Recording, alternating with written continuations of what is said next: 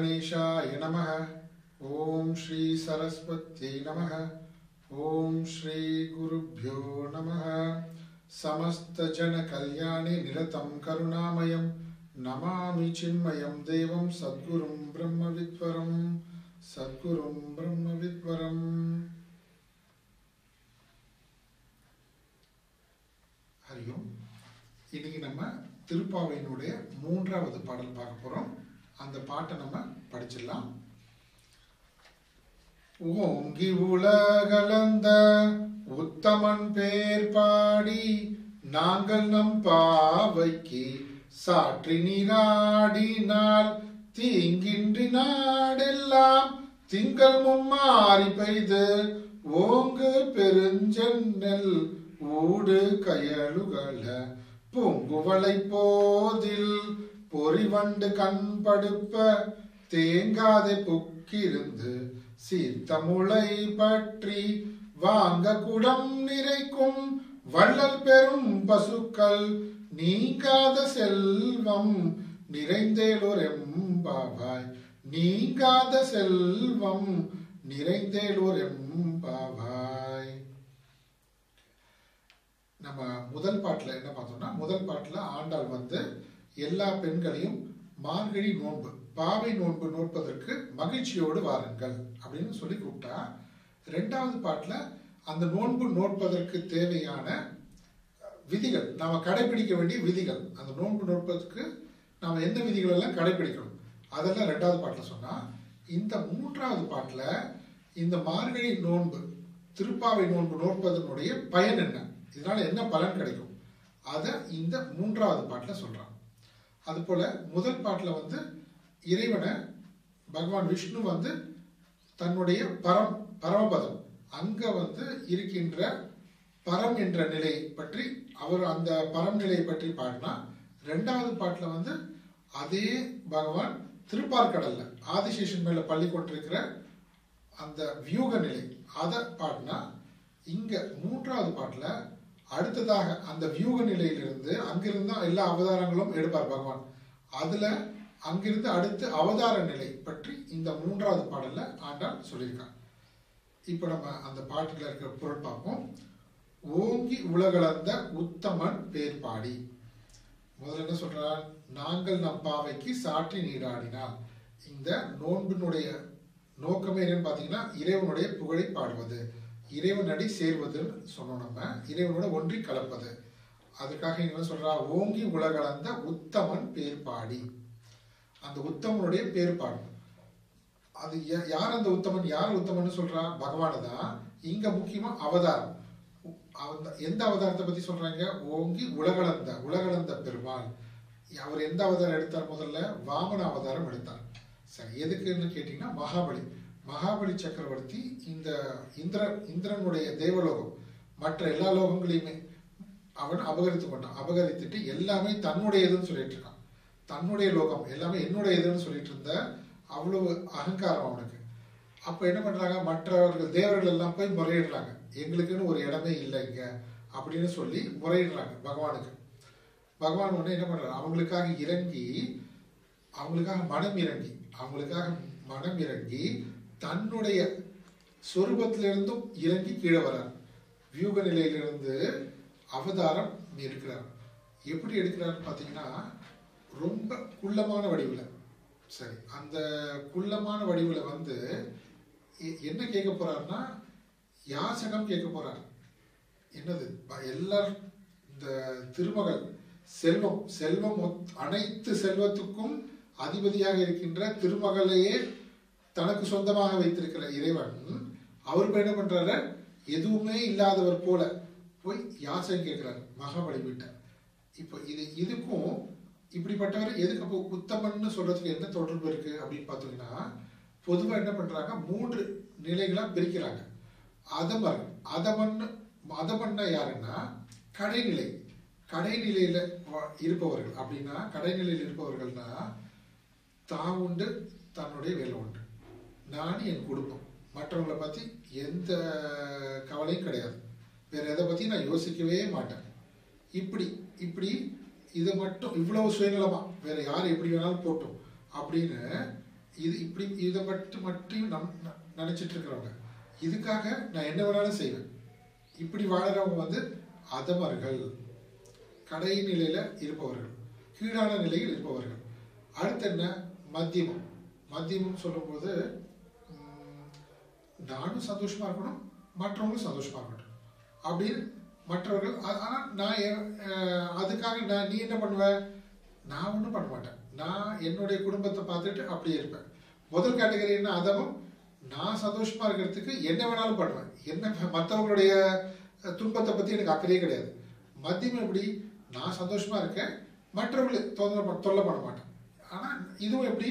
என்னோட குடும்பம் நான் அவ்வளோதான் ஆனால் உத்தமர்கள் யாருன்னு கேட்டீங்கன்னா மற்றவர்களுடைய சந்தோஷத்துக்காக தன்னையே தாழ்த்தி கொள்பவர்கள். தான் அழிந்தாலும் பரவாயில்ல மற்றவர்களுடைய துன்பம் நீங்க வேண்டும். மற்றவர்கள் சந்தோஷமாக இருக்க வேண்டும். இப்படி நினை நினைப்பவர்கள் தான் உத்தமனம் இங்க பகவானுக்கு அவசியமே இல்லை. இந்திரன்ட்ட சொல்லலாம் உன்னுடைய லோகத்தை அவன் அபகரிச்சிட்டானா என்கிட்டே வர. உன்னை யார் அப்படி அபகரிக்க விட சொன்னது? நீ போய் திரும்பி மீட்டுக்கு போர் செஞ்சு. அப்படின்னு சொல்லலை அவர். பகவான் பாருங்க கருணையோட எல்லா எல்லோருமே மூன்று லோகங்களுமே அவன் அபகரித்து கொண்டா எல்லா மக்களும் துன்புறுகிறார்கள் தேவர்கள் கஷ்டப்படுகிறார்கள். இதுக்காக என்ன பண்றாரா? அடுத்தவர்களுடைய சந்தோஷத்துக்காக அவர்களுடைய துன்பத்தை நீக்குவதற்காக தன் நிலையிலிருந்து தன்னுடைய உயர்ந்த நிலையிலிருந்து இறங்கி வரார். அதான் அவதாரம் எடுத்து வரார். அதுவும் எப்படி பாருங்க? ஒரு குள்ளனாக ஒரு சிறிய வடிவை எடுத்து வரார். நம்ம எல்லாம் பெரிய பெரிய ஆளுன்னு காமிச்சிக்க தான் நமக்கு விருப்பம். ஆனா பகவான் பாருங்க எந்த விதமான அகங்காரம் இல்லாம சிறிய வடிவுல குள்ளனாக வருகிறார். குள்ளனாக வந்ததோடு மட்டும் இல்லை இந்த மகாபலி சக்கரவர்த்திகிட்ட போயிட்டு யாச்சனம் கேட்கணும். மற்றவர்கள்கிட்ட போய் ஏதாவது கேட்கணும்னாலே நம்மளை வந்து தாழ்ந்து போயிடுறோம் நம்ம இல்லையா? தாழ்ந்து போயிடும் ஆனா இங்க என்ன விஷயம் கேட்டீங்கன்னா இங்க தனக்காக யாரும் எதுவும் கேட்கல. இங்க தனக்காக கேட்காம மற்றவர்களுடைய துன்பத்தை நீக்குவதற்கும் மற்றவருடைய சந்தோஷத்துக்குமாக தான் கேட்கிறார். இருந்தாலும் என்ன? கொடுத்து கொடுத்து கொடுத்து வள்ளலாக இருக்கின்ற பகவானுடைய கை இப்போ என்ன ஆயிடுச்சு? தாழ்ந்து போகுது. இப்படி தன்னுடைய தாழ்ந்த நிலை தன்னுடைய உயர்ந்த நிலையிலிருந்து தான் எதுக்கு இறங்கி வரணும்? இப்படியெல்லாம் தன்னை பற்றி யோசிக்காம தேவர்கள் மற்ற எல்லா உயிரினங்களுடைய நன்மைக்காக சந்தோஷத்துக்காக இப்படி இறங்கி வர்றார் இல்லையா? இதை தான் அவரை உத்தமன்னு சொல்றான் அப்படி உத்தமனாக பிறர் துன்பம் துடைக்க உத்தமனாக இருக்கின்ற அவனுடைய பேர் பாடி. அந்த வாமன அவதாரத்தை இங்க சொல்றான். வாமன அவதாரத்தை வந்து குள்ளனாக வந்து சிறிய வடிவில் வந்து மூன்று அடி மண் கேட்கிறார் மகாபலி கிட்ட. மகாபலி சந்தோஷமா கொடுக்குறாரு. எடுத்துக்கோ அப்படின்றார். மூணு அடி தானே? எடுத்துக்கோன்றார். ஆனா என்ன பண்ணார் பகவான்? ரெண்டே அடியில இந்த எல்லா லோகத்தையும் அளந்துட்டார். ரெண்டே அடியில எல்லா லோகத்தையும் அளந்து விட்டு மூன்றாவது அடியை நான் எங்கே வைக்கிறது அப்படின்னு கேட்கும்போது மகாபலி சக்கரவர்த்தி என்ன சொல்கிறார் என்னுடைய தலை தலையில் வைங்க அப்படின்றான் தன்னையே ஒப்படைக்கிறான் மூன்றாவது அடிக்கு.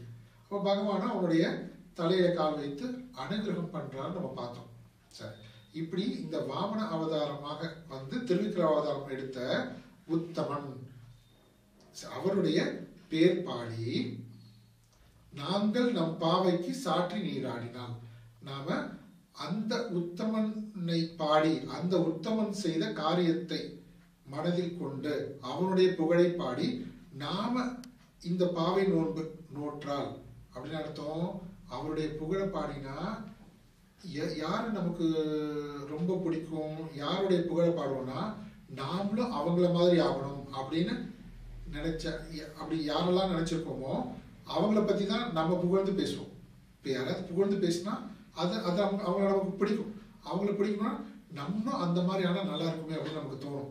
அப்போது இங்கே என்ன சொல்கிறா நம்ம முன்னாடி பார்த்தது போல் நான் எனது எனது எனதுன்னு வாழ்ந்து கொண்டிருக்கிற அந்த சுயநல எண்ணத்தை விட்டுட்டு மற்றவர்களுக்கு அதை நம்ம பார்த்தோம் இல்லையா? கர்ம யோகம்னு பார்த்தோம். அது ஈஸ்வரார்ப்பணமாக அப்போ பகவானே மற்றவருடைய துன்பத்தை போக்குவதற்கு இப்படி நினைத்து கொண்டா நாமளும் என்ன பண்ணணும்? சுயநலத்தை விட்டுடணும். அதுபோல் அதற்காக வேண்டி என்ன பண்ணணும் நாங்கள் நம் பாவைக்கு இந்த நோன்பு நோக்க வேண்டும். அப்ப நமக்கும் இந்த சுயநலமற்ற தன்மை வர வேண்டும். அதுக்கு வேதாந்தத்தில் என்ன வார்த்தை நம்ம பார்த்தோம்? முதல்ல கர்ம யோகம் கர்ம யோகம் செய்ய வேண்டும். யஜ்ய பாவனையோட செய்ய வேண்டும். பகவதில் சொல்றாங்க யஜ்ய பாவை பாவனையோட அர்ப்பண பாவனையோட ஈஸ்வர அர்ப்பண பாவனையோட காரியங்களை செய்ய வேண்டும். இங்க பாருங்க இங்க இங்கே மகாபலி சக்கரவர்த்தி வந்து அவர்கிட்ட மூன்று அடி மண் கேட்குறாரு அந்த மூன்று அடி மண்ணும் கொடுத்து கொடுக்குறேன்னு சொல்லியாச்சு. கொடுக்கு கொடுத்தாச்சு. அதில் ரெண்டே அடியில் எல்லா உலகங்களையும் என்ன பண்ணிட்டு அளந்துட்டாரு அப்படின்னு நம்ம பார்த்தோம். இங்கே நம்ம இது இதனுடைய கொஞ்சம் வேதாந்தமாக பார்த்தோம்னு சொன்னால் இந்த ரெண்டு விஷயம் என்ன ரெண்டு அடி எல்லாத்தையும் எழுதிட்டாரு பார்த்தீங்கன்னா நான் எனது அகப்பற்று புறப்பற்று. இப்போ மகாபலிக்கு அதானே? நான் எவ்வளோ பெரிய ஆளு எவ்வளவு ஆற்றல் உடையவன்? இந்த ஆற்றல் உடையவன் நான். அதனால இந்த எல்லா லோகங்களும் என்னுடையது அப்படின்னு எல்லாவற்றையும் அவன் அபகரித்து கொண்டான். இப்போ நான் எனதுன்ற இந்த அகப்பற்று புறப்பற்று. இதை இதுதான். இது ரெண்டையும் இந்த ரெண்டு அடியில் அவர் எடுத்துட்டாராம் இந்த ரெண்டே அடியில் மொத்தத்தையும் எடுத்துட்டார். இப்போ மிச்சம் என்ன இருக்கு? கொடுக்கறதுக்கு ஒன்றுமே இல்லை. எதை கொடுக்கறது? நான் எனதை கொடுத்துட்டா மிச்சம் இருக்கிறது என்னது? ஒன்றுமே இல்லையே அப்படின்னா இந்த நான் எனதுக்கு காரணமாக இருக்கிறது என்னது? அஞ்ஞானம் அறியாமை. அதை அவித்யான்னு சொல்லுவாங்க.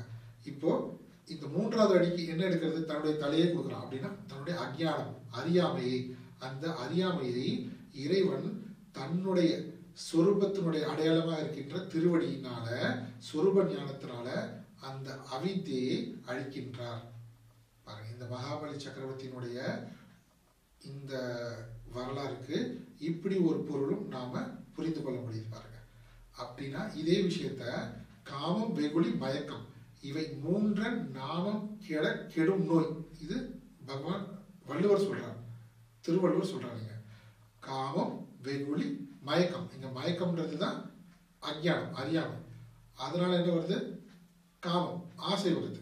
தன் சொரூபத்தை மறந்ததுனால நான் ஆனந்தமாக இருக்க வேண்டும். என் சுரூபமே ஆனந்தம்ன்றதை மறந்ததுனால எனக்கு சந்தோஷம் வேண்டும் என்கின்ற ஆசை வருது.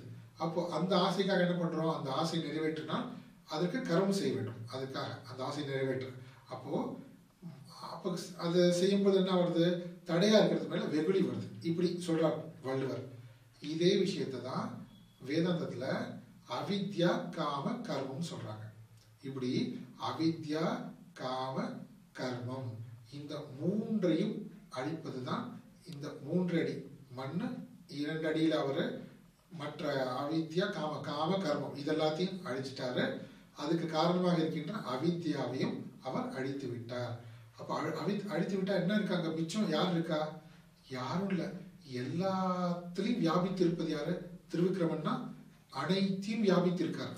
அது போல நம் சொரூபமே அனைத்தையும் வியாபித்திருக்கின்றது. இந்த மூன்றும் போய்விட்டால் நம்மளுடைய மெய்ப்பொருள் சுரூபமே ஆத்மஸ்வரூபமே மட்டும்தான் இருக்கிறது. அதுதான் இந்த பாடலில் சொல்ல வரா அதுதான் ஓங்கி உலகளந்த உத்தமன் பேர் பாடி நாங்கள் நம் பாவைக்கு சாற்று நீராடினால். நாமளும் இது போல நம்மளுடைய அவித்யா காம கர்மம் காமம் வெகுளி மயக்கம் இது மூன்றையும் இறைவனிடத்து ஒப்படைக்க ஒப்படைக்கும்படியாக நாம் நோன்பு நோக்க வேண்டும். சரி இப்படி இப்படி இருந்தால் என்ன ஆகும் இப்போ பாருங்க இந்த இப்படி இருந்தாக்க இதனுடைய பலன் என்னன்னு கேட்டால் இவர் சொல்கிறார் எல்லாருமே இந்த சுயநலமற்று இருப்பதனால பிறருடைய துன்பத்தை போக்குவதற்காகவே இந்த வாமன அவதாரம் போல பகவான் அவதாரம் போல இப்படி அனைவரும் சுயநலம் இல்லாமல் இருக்கும் பொழுது அந்த நாட்டில் நீங்காத செல்வம் நிறைந்து இருக்கும். நீங்காத செல்வம் நிறைந்திருக்கும். கடைசி வரை. அப்போ செல்வம் இருக்கலாம். ஆனால் என்ன அர்த்தம் அந்த செல்வம் அப்படியே இருக்குமான்னு கேட்டால் நமக்கு தெரியாது. நீங்களும் ஒரு காலத்தில் இருக்கக்கூடிய செல்வம் அப்படியே அழிந்து விடும். ஆனா இங்க பார்க்கும்போது ஆண்டாள் என்ன சொல்றான்? நீங்காத செல்வம் நிறைந்தேலோர் எம்பாவாய் இந்த செல்வம் வந்து நீங்கவே கூடாது. அப்படின்னு அந்த மாதிரியான செல்வம் இது. இது என்னது எப்படிப்பட்ட என்ன செல்வம் அப்போ நீங்குது? இப்போ பாருங்க இதுக்கு என்ன பொருள்னா இப்போ செல்வம்னு சொன்னாலே என்ன பார்த்தீங்கன்னா ஒரு கருவி தான். எதுக்கு கருவி? நான் அந்த செல்வத்தை வைத்துக்கொண்டு ஏதோ ஒரு அனுபவத்தை ஏதோ ஒரு பொருளையோ பெற வேண்டும். அந்த பொருளையும் அனுபவத்தையும் பெறுவதற்கு பெற்று என்ன கிடைக்க போகுது எனக்கு? எனக்கு சந்தோஷம் கிடைக்க போகுது. அப்போ செல்வம் என்றது எதுக்கு? செல்வம் என்பது எனக்கு சந்தோஷத்தை கொடுப்பதற்கான ஒரு கருவி. இப்போ உண்மையான செல்வம் என்னப்போ? இது மூலமாக எனக்கு நான் பெற வேண்டியது ஆனந்தம் சந்தோஷம். இங்க நீங்காத செல்வம்னா என்ன? நீங்காத செல்வம்னா இந்த அனுபவங்களோ இல்லை பொருட்களோ இதன் மூலமாக கிடைக்கின்ற அனைத்து விதமான சந்தோஷங்களும் இன்பங்களும் முதல்ல மாறக்கூடியது அழியக்கூடியது. சரிங்களா? அடுத்து நீங்கிவிடும் அது. நம்மளை விட்டு நீங்கிவிடும். என்றாவது ஒரு நாள் கண்டிப்பாக நீங்கிவிடும். அப்புறம் துன்பம் நிறைந்தது. துன்பம் கலந்தது அது. ஆனால் இங்கே சொல்றது என்னன்னா நீங்காத செல்வம் நிறைந்து இருக்கும்னு சொல்லும்போது நிறைந்து பூர்ணம். பூர்ணம் மாற்றம் இல்லாதது. பூர்ணமானது. நீங்காதது நித்தியமானது. அப்போ பூர்ணமானது நித்தியமானது செல்வம். இங்கே எது உண்மையான செல்வம்? எது பூர்ணமானது நீங்காதது? நம்மளை விட்டு நீங்காதுன்னு பார்த்தீங்கன்னா நம்மளுடைய சொரூபம் தான் நம்மளுடைய சொரூபம் தான் நம்மளை விட நம்மளை விட்டு என்னைக்குமே நீங்காது. அப்போ நம்மளுடைய சொரூபம் என்ன? ஆத்மஸ்வரூபம் மெய்ப்பொருள் சுரூபம். அது என்னது? ஆனந்தம் சொன்னாங்க பாருங்க. அப்போ பூர்ணமான ஆனந்தம் தான் உண்மையான நீங்காத செல்வம். அப்படி நம்மளுடைய பூர்ணமான ஆனந்த சுரூபத்தை நாம பெற்று விடுவோம் உணர்ந்து விடுவோம். இங்க ஓங்கி உலகளந்த உத்தமன் பேர் பாடி நாங்கள் நம் பாவைக்கு சாற்றி நீராடினால் நீங்காத செல்வம் நிறைந்து. இப்ப என்ன நம்ம பார்த்தோம்? அவித்யா காம கர்மம். இது மூன்றையும் அழிப்பதற்கு நாம இறைவனிடத்து எங்கே என்ன செய்யணும்? கர்ம யோக பாவனையோட நம்மளுடைய கடமைகளை செய்து கொண்டு வர வேண்டும். சுயநலம் இல்லாமல் நம்மளுடைய கடமைகளை செய்து கொண்டு வர வேண்டும். அப்படி செய்து கொண்டு வந்தால் பகவான் என்ன பண்றாரு? நம்மளுடைய அவித்யா காம கர்மம் மூன்றையும் அழிக்கிறாரு. அவர் வளர்ந்து கொண்டே போறாரு. நமக்குள்ள இருக்காரு இப்போ.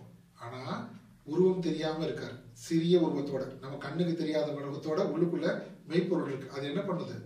அந்த வாமன ஆதாரம் போல சிறிதாக இருக்குன்னு சொல்லும்போது ரொம்ப சிறிதாக நம்மளால புலன்களுக்கு எட்டாத நிலையில் இருக்கு.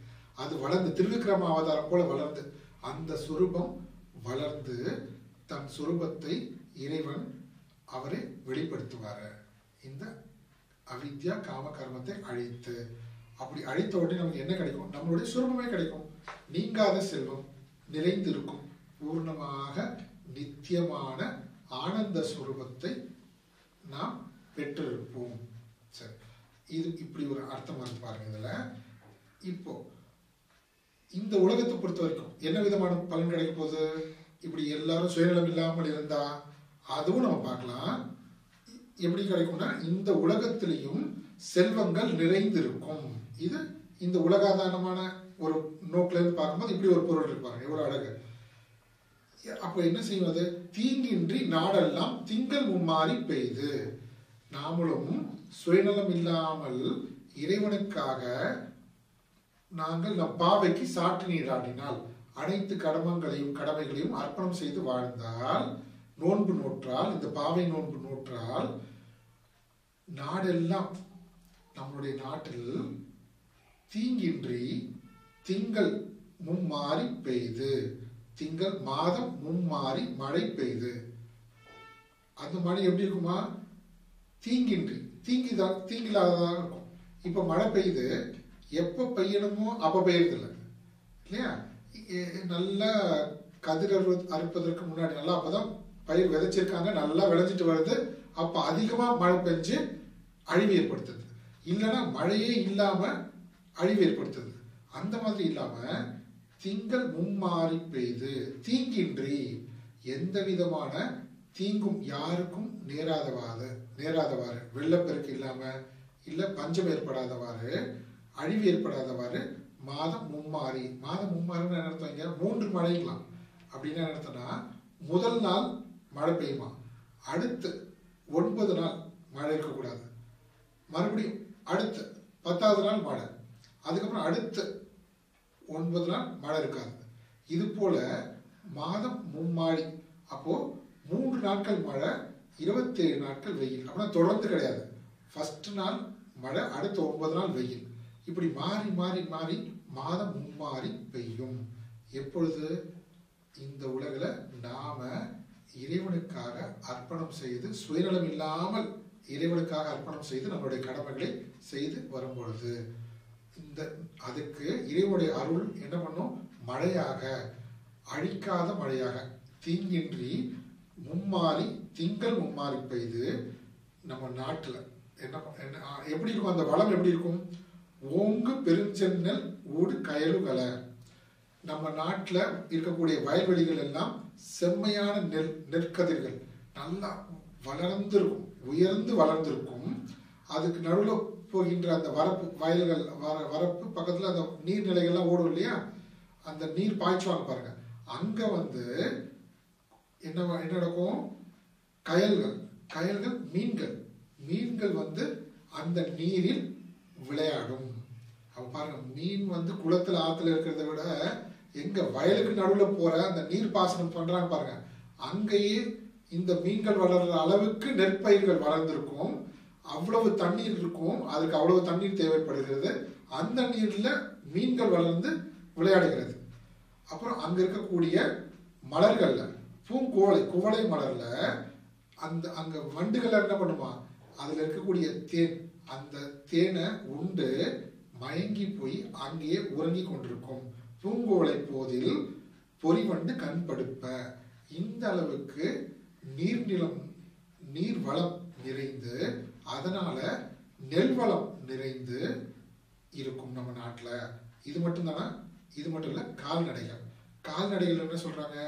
முக்கியமாக மாடுகள் ஆடு மாடுகள். இந்த மாடுல தேங்காதை புக்கிருந்து சீர்த்த முளை பற்றி வாங்க குடம் நிறைக்கும் வள்ளல் பெரும் பசுக்கள் பாருங்க அந்த பகவான் தான் வள்ளல்னு பார்த்தா கிருஷ்ணன் தான் வள்ளல்னு பார்த்தா கிருஷ்ணன் கூட இருந்து இருந்து இருந்து கிருஷ்ணனுடைய பழகி கிருஷ்ணனுடைய வள்ளல் தன்மை அந்த பசுக்களுக்கும் வந்துட்டான் பெரும் பசுக்கள். என்ன பண்ணும் அது? தன்னுடைய மடியில் இருக்கின்ற பால் அதை தொட்டாலே போதுமா? வாங்க குடம் நிறைக்கும். அதை கறக்க கூட வேண்டாம். அதை தொட்டாலே என்ன பண்ணும்? சீர்த்த முளை பற்றி அந்த மடியை பற்றினாலே அந்த பால் அப்படி கொட்டுமா? அது எந்த அளவு கொட்டும்? குடம் வைத்த உடனே நிறைந்து விடும். அடுத்த குடம் வேணும். அந்த அளவுக்கு கால்நடைகளும் ஆரோக்கியமாக பூர்ணமான செல்வம் கொடுக்கக்கூடியதாக பால் வளம்னு சொல்றோம் இல்லையா? இங்க என்னெல்லாம் வந்துருச்சு பாருங்க. இங்க நெல் கதிர்கள் நன்றாக வளர்ந்திருப்பதனால இது பசுமை புரட்சின்னு சொல்லலாம். அடுத்து மீன்கள் மீன்கள் துள்ளி விளையாடுதுன்னு சொல்றதுனால நீல புரட்சின்னு சொல்லுவாங்க மீன். அடுத்து இங்க இது வெண்மை புரட்சி. பால் வளமும் அதிகமாக இருக்கு. இது மாதிரிலாம் ரொம்ப அழகாக இந்த பாவை திருப்பாவை பாட்டுக்கு அவ்வளவு பொருள் இருக்கு. வேதாந்த பூர்வமாகவும் இருக்கு. நம்ம உலகியல் பார்வையிலே பார்த்தா அழகான பாடல் இது இந்த அளவுக்கு செல்வம் நிறைந்து இருக்கும். பூங்கோவலை போதில் பொறிவண்டு கண்படுப்ப தேங்காதை புக்கிருந்து சீர்த்த முளை பற்றி வாங்க குடம் நிறைக்கும் வள்ளல் பெரும் பசுக்கள் இது போல எல்லா விதமான செல்வங்களும் நீங்காத செல்வம் நிறைந்தேறுவோர் என்பாவ அப்ப செல்வம்னு என்னது? செல்வம்ன்றது என்ன பாருங்க இங்க சொல்றது? நம்மளுடைய வயல்கள் நம்மளுடைய விவசாயம். விவசாயம் தான் உண்மையான செல்வம். அந்த விவசாயம் கால்நடைகள் பால் வளம் மீன் வளங்கள் இதெல்லாம் சொல்றாங்க பாருங்க நீர்நிலைகள். இந்த நீர்நிலைகள் எல்லாம் நிறைந்திருக்கணும். இதுதான் உண்மையான செல்வம். இது இது எப்படி இருக்கணுமா நீங்காமல் இருக்கணும். அந்த நாட்டில் நீங்காத செல்வம். இல்லைன்னா என்ன ஆகும்? ஒரு காலத்தில் இருக்கும் ஒரு காலத்தில் இல்லாமல் போயிடும். அந்த மாதிரி இல்லாமல் அனைத்து செல்வங்களும் வளமையும் செழிப்பும் பெற்று நாம் எல்லோரும் இந்த உலக மக்கள் அனைவரும் சந்தோஷமாக வாழும்படியாக இரு இருக்க வேண்டுமென்றால் நாம் என்ன செய்யணும்? உத்தமன் பேர் பாடி ஓங்கி உலகளந்த உத்தமன் பேர் பாடி நம் பாவைக்கு சாற்றி நீராடுதல் வேண்டும். நம் நாங்கள் நம் பாவைக்கு சாற்றி நீராடினால் நாம் இந்த நோன்பு நோற்றால் இது போல இந்த உலகம் அனைத்து விதமான செல்வங்களையும் பெற்று எல்லா மக்களும் சிறப்பாக வாழ்வார்கள். அதற்காக வேண்டி நாம் இந்த நோன்பு நோற்க வேண்டும். இதே விஷயம் இப்போ ரெண்டு விதமான பொருள் நம்ம பார்த்துட்டோம். ஒன்று வேதாந்த பூர்வமான பொருளும் பார்த்தோம். அடுத்து இந்த உலகியல் பார்வையில் இருந்தும் எவ்வளவு அழகான பொருள் இருக்கு இது ரெண்டுமே உண்மைதான். இது ரெண்டுமே உண்மை. இப்போ இந்த பாட்டை மறுபடியும் ஒரு தடவை படிச்சிடலாங்களா? ஓங்கி உலகளந்த உத்தமன் பேர் பாடி நாங்கள் நம் பாவைக்கு சாற்றி நீராடினால் தீங்கின்றி நாடெல்லாம் திங்கள் மும்மாறி பெய்து ஓங்கு பெருஞ்சென்னல் ஊடு கயலுகள பூங்குவளை போதில் பொறிவண்டு கண் படுப்ப தேங்காது புக்கிருந்து சீத்த முளை பற்றி வாங்க குடம் நிறைக்கும் வள்ளல் பெறும் பசுக்கள் நீங்காத செல்வம் நிறைந்தேலோர் எம்பாவாய் நீங்காத செல்வம் நிறைந்தேலோர் எம்பாவாய் ரொம்ப அழகான பாடல். அடுத்து நாலாவது பாடம் நாளைக்கு பார்ப்போம். ஓம் பூர்ணமத பூர்ணமிதம் பூர்ணா பூர்ணமுதட்சதே பூர்ணஸ்ய பூர்ணமாதாய. பூர்ணமேவா வசிஷ்யதே. ஓம் சாந்தி சாந்தி சாந்தி. ஹரி ஓம் ஸ்ரீ குருபியோ நம. ஹரி ஓம்.